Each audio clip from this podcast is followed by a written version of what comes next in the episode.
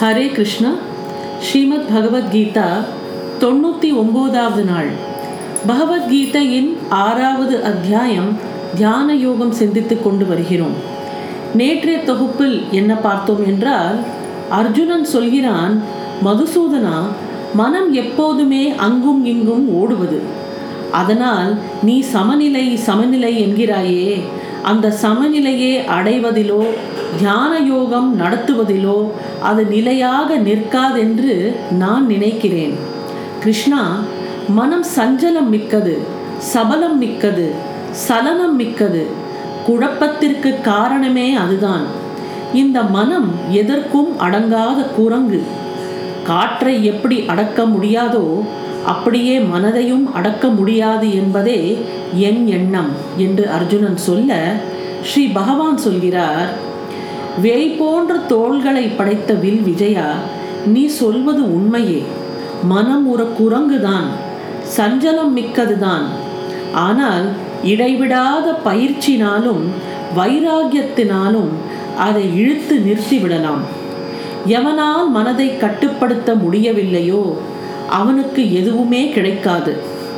எவன் மனதை ஒழுங்குபடுத்தி ஜாக்கிரதையாக முயற்சி செய்கிறானோ அவனுக்கு எல்லா யோகமும் கிட்டும் என்று பகவான் சொல்ல அர்ஜுனன் மீண்டும் சொல்கிறார் முப்பத்தி ஏழாவது ஸ்லோகம் அர்ஜுன உவாச்ச அயதிஹி ஸ்ரத்தயோபேதோ योगाचलितमानसः अप्राप्य योगसंसिद्धिं कां गतिं कृष्ण गच्छति அர்ஜுனன் கேட்கிறார் கிருஷ்ணா யோகத்தில் சிரத்தை உள்ளவனாக இருந்தும் மனவடக்கம் இல்லாமையினால் மரணத்தருவாயில் யோகத்திலிருந்து மனம் நழுவிய இத்தகை சாதகனான யோகி யோகத்தின் பயனை பகவானின் தரிசனத்தை அடையப்பெறாது போனால் எந்த கதியை அடைகிறான்?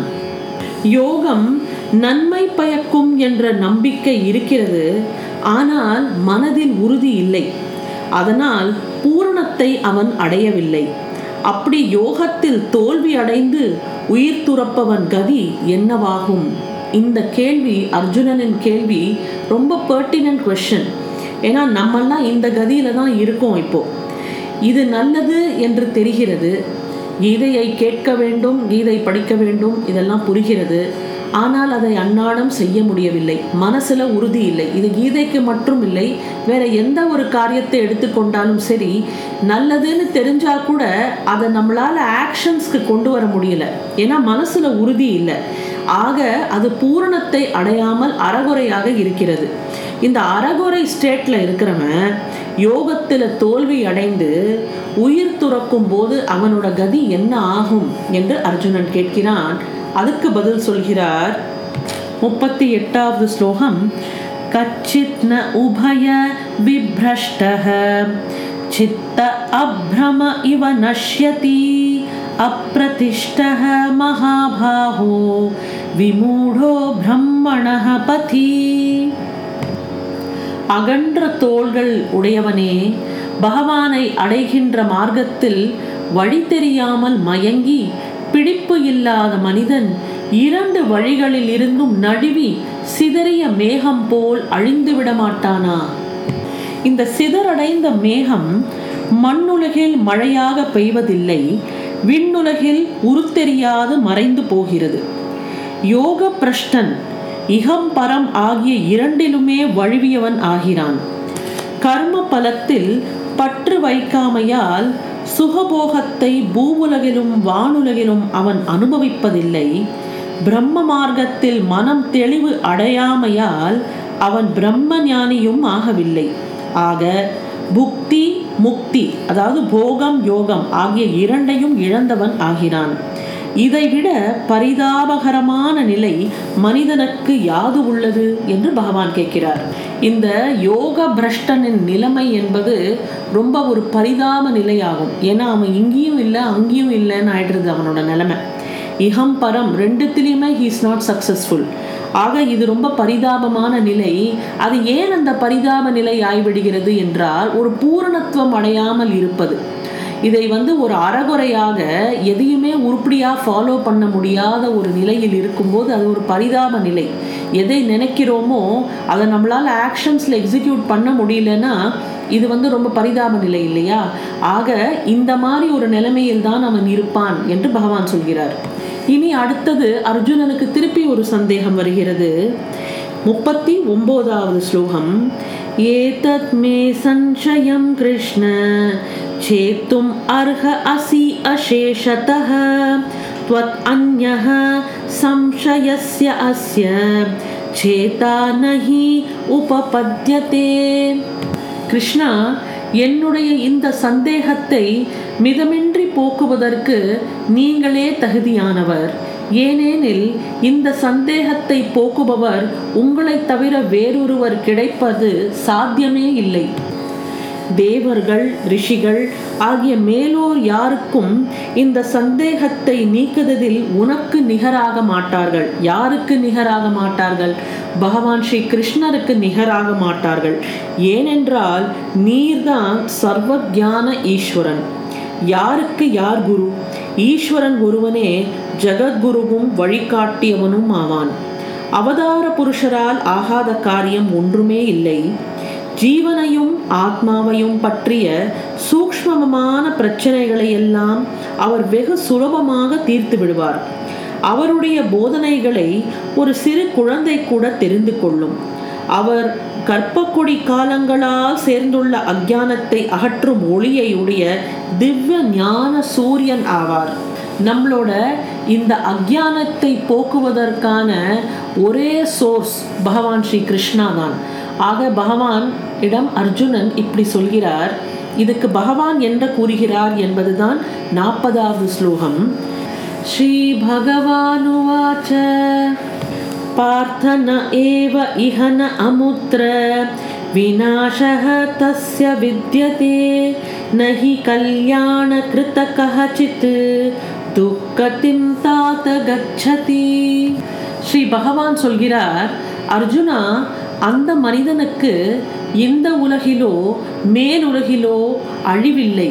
ஏனெனில் பிரியமானவனே ஆன்மீக மேம்பாட்டிற்காக பகவானை அடைவதற்காக சாதனை புரியும் எந்த மனிதனும் தாழ்நிலையை அடைவதில்லை. இந்த ஸ்லோகம் பகவானின் உறுதிமொழியாகும்.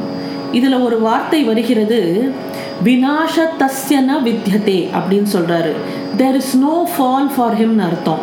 அவனுக்கு எந்த விதமான தோல்வியும் கிடையாது. எவனுக்கு எந்த விதமான தோல்வியும் கிடையாது? அதை தான் இங்கே சொல்கிறார். ஈதர் ஹியர் ஆர் தேர் அதாவது அதுதான் ந இக ந அமுத்திர. இங்கேயும் இல்லை இதுக்கு அப்புறமாவும் இல்லை. யாருக்கு தோல்வி கிடையாது? யாருக்கு வினாசம் கிடையாது என்றால் கல்யாண கிருத் கஷ்டித்து. அதாவது one who strives for self redemption தன்னோட ஆத்ம உன்னத்திக்காக உழைப்பவன் அவன் துர்கதி ந கச்சதி அதாவது எப்பவுமே ஒரு ஈவில் டெஸ்டினியை நோக்கி செல்ல மாட்டான். அதாவது தாத்த என்று சொல்கிறார் அல்லவா? அதுக்கு தகப்பன் என்று பொருள்.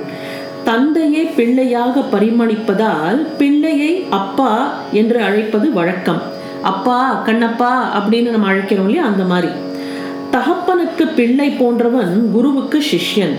ஆகையால் குரு சிஷ்யனை மைந்தா என்றோ அப்பா என்றோ அழைப்பதோ முறையாகும். ஈண்டு பகவானது கிருபை சுரப்பதற்கு இந்த சொல் சான்றாகிறது. இவ்வுலகமே நலத்தை அடிப்படையாக கொண்டதா அல்லது கேட்டை அடிப்படையாக கொண்டதா என்று யார் வேண்டுமானாலும் ஆராய்ந்து பார்க்கலாம். இந்த உலகம் என்பது நல்லதுக்காகவா கெட்டதுக்காகவா அப்படிங்கிற சந்தேகம் எல்லார் மனசில் இருக்கும். கடவுளே இந்த உலகம் அனைத்துக்கும் ஆனார். கடவுள் நலமுடையான் கேடு இல்லாதவன் நலத்திலிருந்து வருவது நலமே. இந்த உலகில் நன்மை செய்வோன் எவனும் கேடு அடைவதில்லை என்பது பகவானுடைய உறுதிமொழி. அதுதான் இங்க கிருஷ்ணா கொடுக்கிற ப்ராமிஸ் நல்ல எண்ணங்களுடன் செயலை புரிந்தால் நல்ல பயன்களே கிட்டும். பாண்டவர் உட்பட்ட எல்லா பக்தர்களது வாழ்க்கை இந்த கோட்பாட்டுக்கு சான்றாகும். As you sow sow shall you reap வினை விதைத்தவன் வினை அறுப்பான் திணை விதைத்தவன் திணை அறுப்பான் என்று சொல்வோம் அல்லவா? அந்த மாதிரி ஒரு மனிதனுடைய எண்ணத்துக்கும் நோக்கத்துக்கும் தக்கபடி அவனுக்கு சன்மானம் கிடைக்கிறது. ஈஸ்வரன் பக்தர்கள் விரும்புவதை எல்லாம் கொடுக்கும் கற்பக விருட்சம் போன்றவன். அதாவது நல்லதை செய்ய முயன்றவன் அதில் வெற்றி பெறாவிட்டாலும் கூட அப்படி செய்ய முயன்ற காரணத்தால் நல்ல கதியே அடைவான் என்று பகவான் உறுதிமொழி கூறுகிறார். இனி அடுத்தது இந்த யோக பிரஷ்டனின் கதி அதாவது யோகத்திலிருந்து வழுவியவனின் கதி என்ன என்பதை பகவான் மேலும் கூறுவதை நாளை கேட்போம் பகவத்கீதையின் நூறாவது நாள். உங்களை நாளை சந்திக்கின்றேன். நன்றி வணக்கம்.